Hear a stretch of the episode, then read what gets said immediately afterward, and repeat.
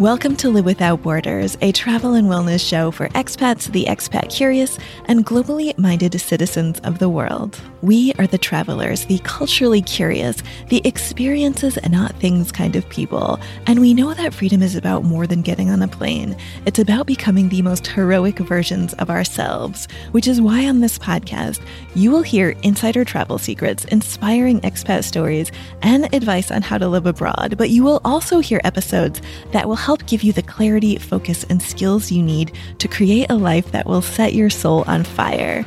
I am your host, Sarah Mikutel, a certified clarity coach trained in the Enneagram, and I first moved abroad on my own at age 18, and I have been permanently enjoying life in Europe since 2010.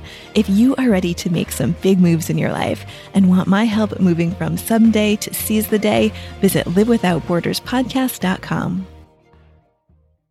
All right, travel is back. Or we're getting there anyway. And the rules for flying are frequently changing. I usually like to keep this podcast as timeless as possible, but this is definitely an example of a timely one. So like, what are we supposed to, what do we need to know for flying right now? My guest today is Scott Keyes of Scott's Cheap Flights, and he's got his finger on the pulse of everything that we need to know before we're booking or boarding our next flight. So let's jump into our conversation. Welcome, Scott. Thank you so much for joining me today. Thank you so much for having me. It's great to be with you. So, you founded Scott's Cheap Flights. What is this exactly?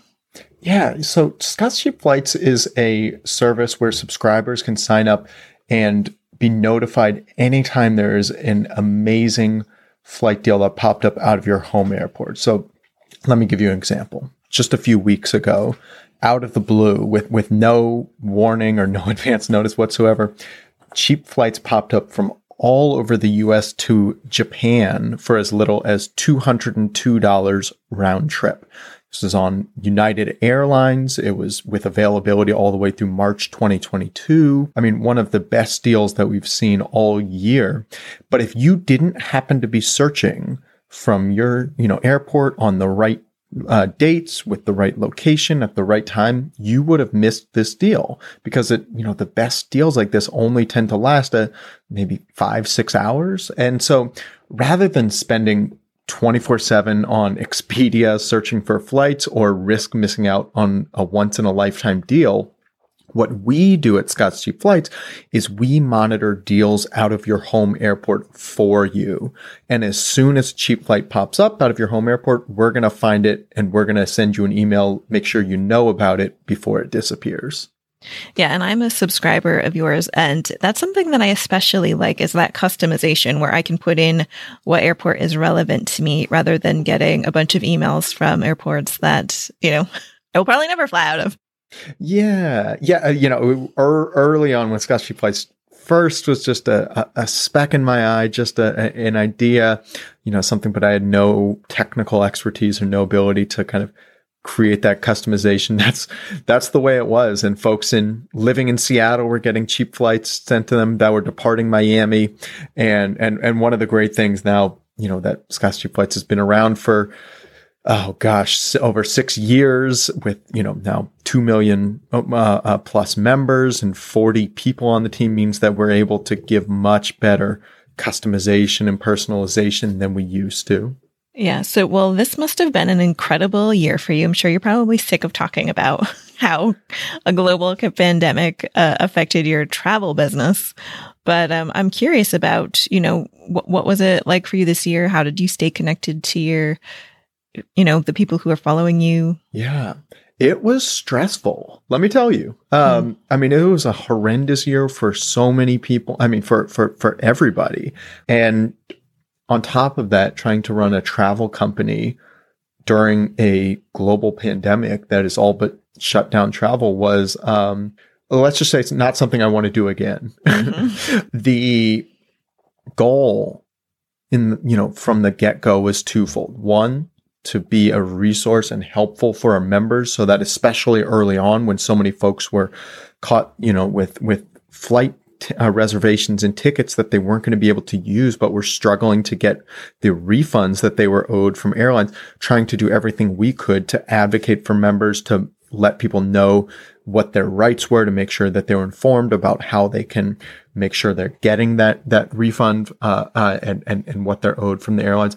But then second, it was to try to make sure that nobody on the SCF team would either get laid off or have their salary cut. And so, you know, we put into, we had a whole big like six point plan, you know, step one, if need be like myself and then Brian, our CEO would, would cut our salaries to a dollar and, and, and, you know, step two, like leadership team would, would take a pay cut. We're, we're all trying to pull out all the stops possible to avoid having to lay anybody off. Because look, I approached the, all this not as a businessman, not as an entrepreneur. I approach all this as somebody who never intended to be an entrepreneur, mm-hmm. who's really, frankly, kind of, um, I don't know, very like, uh, uh, very, very just squishy. I just love people. I just want to be able to help everybody out. And the idea of having to like let somebody go. I mean, it was just like gut wrenching. It would keep me up at night. And so mm-hmm. this is why our goal from the beginning was let's do everything we can to make sure we don't have to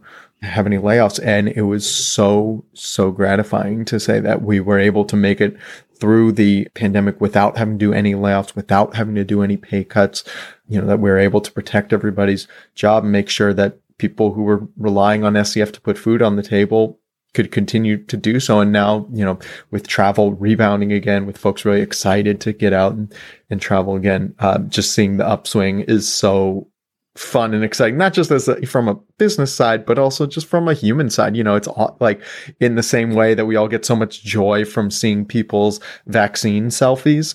That's yeah. the joy that I'm feeling seeing people's vacation selfies again, seeing folks posting those pictures on the beach and cocktails and everything. It's like, ah, yes, you know, this is wonderful. Nature's healing. We're all getting back to the things that we love to do yes, I'm loving seeing all of this as well. So, yeah, it sounds like things are opening back up. People are getting excited about their trips, and like you've got your finger on the pulse of all of this. So, what's the vibe right now? What are you seeing from people? Are people like going to your site a lot more?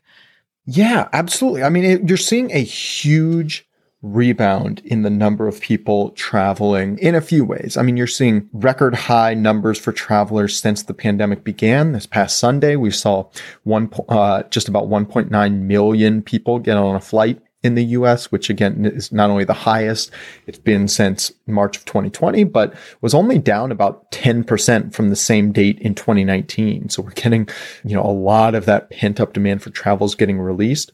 You're seeing it in the flight search data uh, the number of people searching for flights is not only higher than it was right now pre-pandemic. Um, in, for many destinations, it's not even close. I mean, it, it's uh, for if you're searching for flights to uh, if you look at you know flight searches to Hawaii or Mexico or Jamaica, they're not only higher than it was the same date two years ago. It's like fifty percent higher in many cases. So wow. I think you're going to see a a real kind of continued surge, especially going into this summer. I would expect planes to be very full. I would expect destinations to be very full as everybody sort of get back gets back to to traveling and doing those uh, uh, sort of wonderful trips and exciting vacations that we all um, had to kind of put on hold for a little while. So, what should we know about flying now, regulation wise? I know this is like changing by the moment, mm-hmm. but like I just saw something where I think if you are flying internationally, if you go back to the US, now they're only requiring to have a um, like at home test or something like COVID test or something? Yeah. So here's what you need to know for domestic travel, if you're traveling to 49 states, there's uh, you don't need to have any sort of uh, uh, documentation or testing or, or, or show your vaccine card or anything. Uh, it's ba- it's exactly as it was pre-pandemic. If you're traveling to Hawaii right now, right now all travelers need a negative test before uh, flying to Hawaii pretty at some point in the summer, likely in the beginning of July. Uh, vaccinated travelers will be exempt from that requirement, but that's the one place right now where where uh, uh, among the 50 states where you have to do something differently than you had done pre-pandemic. For international travel, it's a real kind of patchwork. So there are um, basically four groups of countries. There are places you can visit where there's no requirements whatsoever um, you know, Mexico, Costa Rica, Dominican Republic, where you can get on a plane this afternoon. You don't need a negative test. You don't need to show proof of vaccination. Um, there are a larger group of countries where uh, a negative test is required, especially throughout uh, Latin America, the Caribbean, Africa. There are um, an increasing number of countries where you can where you are exempt from any requirements if you have been vaccinated. So places like Iceland and Belize and and big swaths of Europe now, Greece, uh, uh, Croatia, pretty soon Spain and France and Malta. Uh, Italy, you are exempt if you have uh, been, if you can show proof of vaccination. And then there's a dwindling number of countries where you still can't travel right now as a tourist. So that's mostly the Asia Pacific region, Japan, you know, Thailand, Australia, New Zealand, places like that. You, but you make a good point that for all uh, international trips right now, uh, even if you've been vaccinated, you're required right now to show a negative test before flying back to the U.S. Uh, this has been in place basically for for four months since Biden took office. The um, Good news is that just in the past week or two, they expanded the eligibility to say that uh, a rapid test that you get, you know, over the counter at, at, at, Walgreens or whatever is accepted as proof of a negative test return to the U.S. You just have to, it just has to be proctored by um, a medical professional over like a telemedicine visit. So, you know, you can uh, uh, through your you know, doctor or your healthcare provider, you can just set up a quick you know Zoom call where they're watching you take this this rapid test, seeing the results, and then uh, you know giving it their seal of approval. So it's made it a lot easier, but especially if you're traveling to places like Mexico the Dominican Republic, almost all of the uh, resorts that cater, especially to American travelers, have their own setup, like complimentary testing sites, because they want to make it as easy as possible for people uh, for Americans to travel there, knowing that they'll need this negative test to come back. The last thing I'll say on this is that um, I would expect uh, sometime soon vaccinated Americans will become ex- will get exempted from this negative test requirement for returning to the U.S. Don't know exactly when. This is not inside information or anything. Yeah. Uh, I just would expect that that that that'll happen uh, at some point in the not too distant future. And so you mentioned like proof of vaccination. Are vaccine passports going to be a real thing or are we just going to like I got my first vaccine and I got a sort of like business card like thing and they put a stamp on it for the first one and then when I go back I'll get like a second stamp. Do you expect that's just what I'll be showing? Yes. As my proof? Okay. Yep. Exactly. That's going to be, you know, that little white CDC card um, is what you're going to have uh, uh, be required to show in, in, in some cases you'll be required to show it just in, in order to be able to visit. So if you uh, and and you know bypass any mandatory quarantine. So right now for instance if you wanted to go to iceland um, if you have not been vaccinated you need to uh, undergo a mandatory quarantine when you arrive but if you have been vaccinated, you just show that white CDC card and you're exempted from the mandatory quarantine. If you want to travel to Greece, you either need to bring a negative test or you need to show that proof of vaccination. And mo- it, so in most cases, it's uh, less of a uh, blockade and more of a fast lane for folks who have been vaccinated. You know, you're just exempted from certain requirements. You can be on the on, on the fast lane. You can go in uh, quicker and easier. But at least for for travel to Europe, initially, it seems like there will be a number of countries uh, initially where the only Americans who are let in, again, at least for the first few weeks or first month or so, will be folks who have been fully vaccinated. The one exception there is for uh, kids who, especially for kids who are not uh, old enough to be eligible for a vaccine. If they're traveling with their vaccinated parents, they'll be welcomed in. They just might have to bring a negative test. Yeah. And, and I actually live in England. So for me, my information is like going back to the US and then getting back to the UK.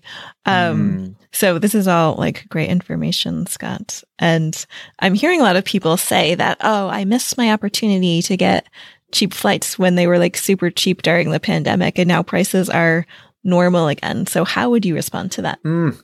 Oh, no, please do not tell yourself that because look, you're not going to get cheap flights if you don't think they can exist. The mistake that a lot of folks make. So we real, you know, a lot of folks woke up during the pandemic to just how cheap flights were. It became very widely sort of understood, very widely seen. But what a lot of folks missed was just how cheap flights were before the pandemic uh, you know that that the pandemic didn't cause cheap flights. The pandemic illuminated cheap flights. We have been living in what I call the golden age of cheap flights, and we've been living in it since about 2015. It has never been cheaper to fly as it has been for the past half decade, and the factors that caused uh, flights to get so cheap and for cheap flights to be so pr- uh, plentiful are going to continue to be in place coming out of the pandemic. You know, namely that 40 years ago, it used to be that the airlines relied almost exclusively on economy airfares to fund their, their operations. Nowadays, they have so many streams of revenue from you know selling uh, frequent flyer miles and credit cards and selling premium seats you know business class first class selling uh, cargo and corporate contracts. All these sources of revenue that make it so that your economy airfare just doesn't matter to airlines in nearly the way it used to. And so what i say is like look for all the people who are worried that a that a uh, surge in travel demand means that we're going to return to pre-COVID airfares. Well, we should be so lucky. You know, mm-hmm. I mean, we were the, the the types of fares that we were seeing in 2019 were just unbelievable. You know, regularly transatlantic flights for 300 bucks round trip. You know, flights to Japan for 400 bucks round trip. Um, uh, you know, flights to Hawaii for 350 round trip, sometimes lowered from the West Coast.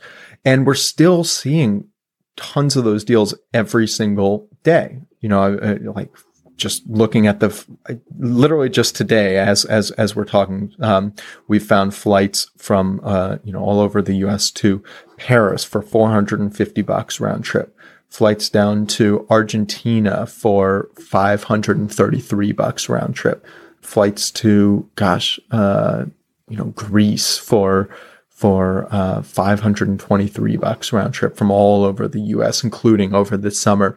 I would I, the availability of cheap flights is absolutely going to continue. Uh, so don't lull yourself into this false narrative that oh flights are expensive now and so i'm just going to have to overpay for my next trip Great news. We can still find amazing travel deals. It wasn't just because of the pandemic that we were seeing amazing flights. We can always get amazing flights. And if you want to find out how, then follow or subscribe to this podcast because in the next episode, Scott is sharing all of his travel secrets on how to find the cheapest airfare and accommodation. You don't want to miss it. And if you would like my help taking bold action on your own dreams, like living abroad, changing careers, and other life transitions, visit livewithoutborderspodcast.com. Thanks for listening and have a beautiful week wherever you are.